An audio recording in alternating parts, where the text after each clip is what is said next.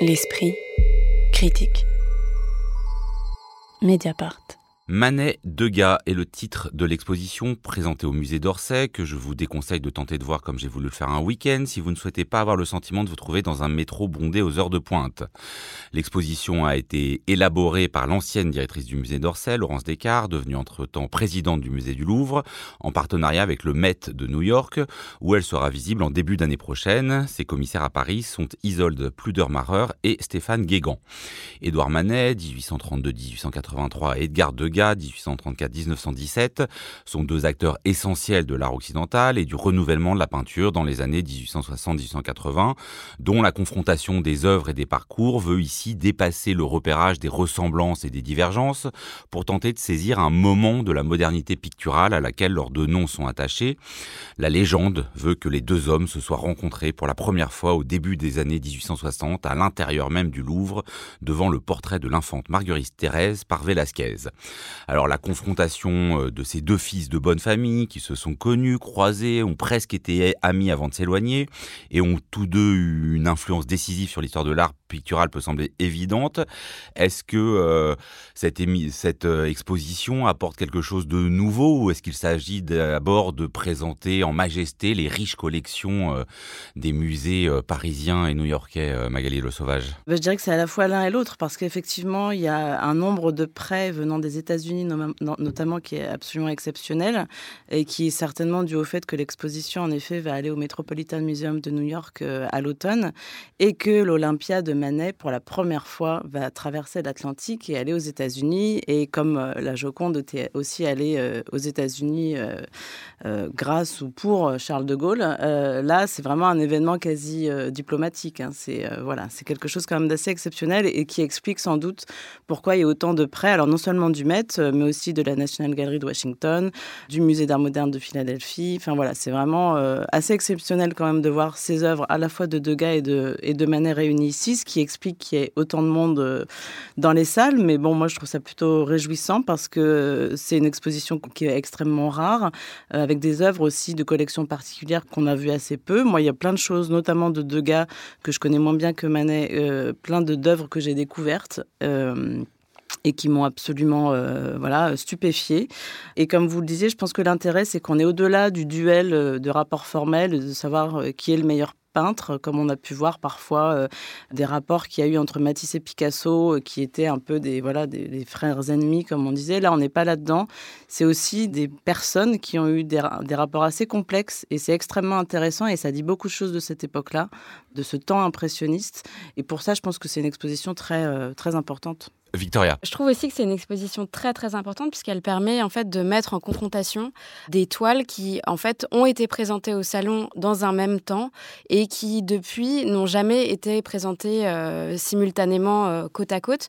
Je pense par exemple à la scène... au salon donc dans les salons euh, du 19e siècle. Exactement le salon qui permettait de faire et défaire euh, pendant des décennies euh, la carrière d'artiste. Et là, en l'occurrence, je pense bah, typiquement à l'Olympia de Manet, qui a été montré au salon de 1865, et on sait à quel point il a fait euh, scandale à l'époque. Et dans le même salon, dans une salle un peu plus lointaine et qui a fait beaucoup moins de bruit, il y avait un tableau de Degas, par exemple, qui est montré aussi dans cette exposition, qui s'appelle Scène de guerre au Moyen Âge. Et je trouve ça assez intéressant. C'est pas les seuls tableaux qui sont confrontés, qui ont été montrer dans un même temps. Mais à la fois, ce que tu disais, Magali, est juste, c'est qu'on apprend beaucoup de choses de cette époque, notamment par rapport à, aux lieux qu'ils fréquentaient, par rapport au, à leur entourage qu'ils représentent. il y a beaucoup de choses sur la matérialité aussi de la création. On n'est pas simplement sur euh, des dispositifs formels. Euh, on voit les réseaux, les collectionneurs qu'ils arrivent à toucher, euh, les salons effectivement dans lesquels ils exposent, les lieux qu'ils fréquentent en commun. En fait, les, les toiles ici sont comme des témoins et des photographies d'un Paris bohème euh, pendant 15 années euh, de création. Et en fait, les personnages qui sont représentés sont montrés comme des témoins aussi de cette modernité, mais aussi comme des acteurs euh, par ailleurs qui eux-mêmes ont produit. Je pense par exemple à Marcelin Desbotins, qui est un peintre qui est représenté de différentes manières, à la fois par Manet et par Degas. Évidemment, les sœurs Morisot, notamment Berthe Morisot, James Tissot, etc. Il y a énormément de, de peintres de cette époque ou d'acteurs du monde culturel qui sont représentés et de lieux également de, bah, de rendez-vous pour ce milieu culturel qui sont représentés. Et peut-être un mot pour entrer quand même dans l'exposition. C'est vrai que ce genre de la confrontation de deux grands noms bah, commence précisément à être un genre d'exposition.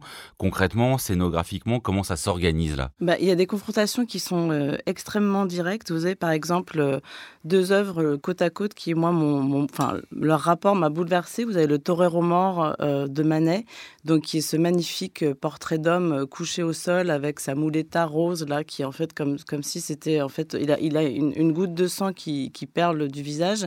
Et il y a cette mouletta rose qui est comme un jet de, sang et il a allongé le corps renversé en arrière. Et à côté vous avez la chute du jockey de Degas qui est aussi dans des tons roses.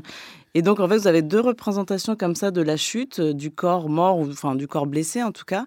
Et par exemple, ce sont deux œuvres, je pense, qu'elles étaient euh, déjà vues l'une à côté de l'autre. Et ce qui est très intéressant, c'est qu'on a aussi là, sur deux thèmes assez proches, des façons de l'aborder complètement différentes. C'est-à-dire qu'on voit que Manet est encore très dans la, tradition, il était très inspiré par Velázquez, par la peinture espagnole, une influence dont il s'est peu à peu détaché. Mais il y a quelque chose de très classique quand même dans, dans sa vision, alors que chez Degas, moi d'ailleurs, c'est ce qui m'a beaucoup euh, marqué dans cette exposition et qui fait que pour moi, c'est quelque chose de très nouveau, c'est que j'ai découvert chez Degas une une espèce de, modernité et de folie de composition qui m'a absolument euh, bouleversée, alors que je suis plutôt une Manet, euh, team Manet en général. Et donc ce jockey mort là, qui, qui, est complètement écartelé, comme le traitement que faisait Degas aussi pour ses danseuses, hein, qui sont, euh, enfin, il triture les corps comme ça. Il est extrêmement cruel avec ses modèles. On voit des femmes qui ont les cheveux tirés, on voit des jeunes filles écartelées. Ces danseuses en général sont maigrichonnes et pas du tout, pas du tout attirantes, bien que le, on voit des hommes qui les regardent avec concupiscence. Et donc voilà, on a deux traitements complètement différents. On a d'un côté quelque chose de très sensuel chez Manet. On est vraiment amoureux, on tombe immédiatement amoureux, amoureuse de cette euh, de ce torero là qui est extrêmement beau et qui est aussi dans cette plénitude de repos de la mort, alors que le jockey de Degas est vraiment dans, cette image de la mort sèche et dure et, très matérielle en fait. Et la confrontation de ces deux œuvres, par exemple, pour moi, c'est un, un des clous de l'exposition qui fait que bah, ça vaut le coup d'y aller. Question similaire, euh, Victoria, euh, la mise en regard. Donc des fois effectivement c'est très frontal avec deux tableaux. Des fois par contre il y a quand même des moments qui sont vraiment consacrés à l'un des peintres et puis on part sur un autre. Ça dépend à la fois des thématiques visuelles et aussi euh, des époques. Vous, quelles, ont été bah, vraiment les confrontations qui vous ont permis peut-être de saisir quelque chose que la simple traversée d'un des peintres ne permettrait pas? Bah, Moi j'ai été aussi très saisie par ce mur qui permet d'exposer à la fois la femme sur une terrasse de, de qui est aussi dit La femme aux ibis, et euh, La femme au perroquet d'Edouard Manet, qui est un tableau euh, vraiment très très connu de 1866. Et ces deux toiles, en fait, euh, mises côte à côte, sont toutes les deux, enfin tous les deux des prêts du, du Met. À mon sens, sont vraiment frappants et vraiment marquants pour cette exposition, puisque on voit vraiment deux traitements qui sont totalement différents d'un sujet qui peut être comparable avec une modernité, en fait une définition de la modernité qui s'applique totalement différemment.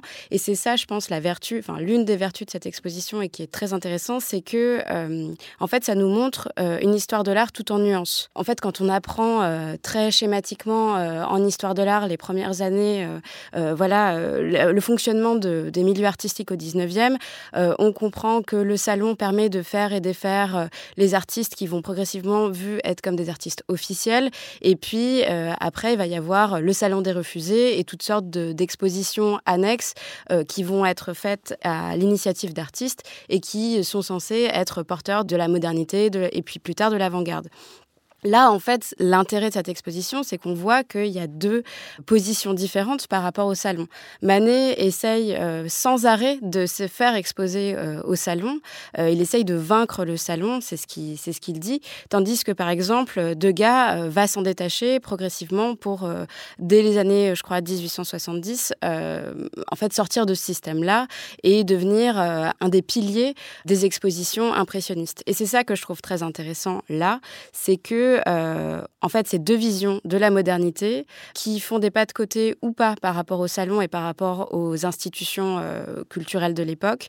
Et euh, enfin, en fait, ils sont tous les deux très modernes l'un et l'autre. Et ce qui est intéressant, c'est que c'est paradoxal parce que ça va un peu à l'inverse de leur conviction politique euh, personnelle, puisque Manet était un républicain euh, fervent, Degas était quand même quelqu'un d'assez réactionnaire, antisémite avéré, anti-réfusard, et que d'un côté vous avez Manet qui veut absolument participer au salon, donc être reconnu quand même par ouais, qui joue le jeu de l'institution, voilà, de l'institution qui veut être reconnu par cette élite, notamment impériale, hein, puisqu'on est on est au Second Empire dans les années 1860, alors que Degas, lui, immédiatement, il veut absolument pas rentrer dans ce jeu là Et il est l'un des organisateurs les plus euh, actifs des salons impressionnistes. Et paradoxalement, donc c'est quand même deux, comme vous disiez, c'était vraiment deux fils de bourgeois. Hein. donc on n'est pas vraiment dans, la, dans le bohème non plus. Hein. Degas lié à une famille euh, de la noblesse italienne, euh, Manet aussi, voilà, fils de bourgeois.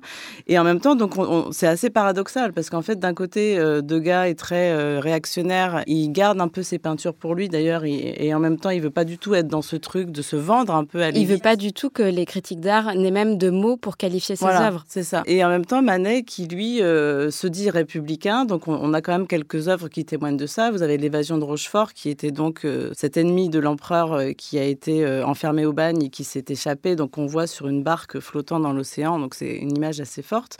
Et Degas, par exemple, quand il va à la Nouvelle-Orléans, où il avait une partie de sa famille était installée là-bas, une famille qui avait des plantations de coton. Donc on est après de l'abolition de l'esclavage aux États-Unis, mais on est quand même évidemment dans une période où la situation des, des Noirs aux États-Unis reste euh, évidemment euh, extrêmement euh, douloureuse, ben, en fait, il ne montre pas du tout la réalité de la plantation. on, voit vaguement sur un tableau que je connaissais pas non plus d'ailleurs, on voit vaguement une petite fille qui pourrait être noire, mais on n'est pas certain, c'est un peu flou. Il évacue complètement en fait l'aspect social et politique, tandis que Manet, par exemple, en 1870, il va aller observer les barricades. Il y a des très belles gravures et des très beaux dessins qui montrent ça. On voit les femmes faire la queue à la boucherie aussi, alors qu'il y avait. Oui, c'est ça. Moi, j'avoue, j'ai eu des souvenirs quasiment de manuels scolaires où on a des illustrations de Manet, forcément, de, des grands, enfin, de quelques événements du 19e siècle, alors qu'on n'a pas bah, jamais de gars. On a un peu tendance à oublier que Manet, c'est pas seulement Manet de l'Olympia, du déjeuner sur l'herbe, de, de, quelque chose d'assez d'assez frais. C'est aussi un peintre de, politique, enfin, assez, euh, assez engagé. Et en même temps, paradoxalement, euh, quand même, euh, voilà, qui voulait plaire aux élites. Donc ça, c'est quand même aussi très, très intéressant. Mais il y a quand même quelque chose, et je rebondis sur ce que tu dis, Magali, c'est que, à mon sens, s'il y a un écueil pour cette exposition, c'est celui-ci, c'est que euh, on comprend très bien que, voilà, Manet est un personnage engagé politiquement, mais peut-être qu'il manque de contexte pour Degas. On comprend que sa, sa peinture n'est pas du tout politique, certes, mais on comprend pas forcément, en tout cas, c'est pas dit comme tel dans l'exposition que c'était quelqu'un qui avait des idées très arrêtées euh, politiquement, qui euh, par la suite, comme tu le disais, a été anti-Dreyfusard, qui était un antisémite notoire.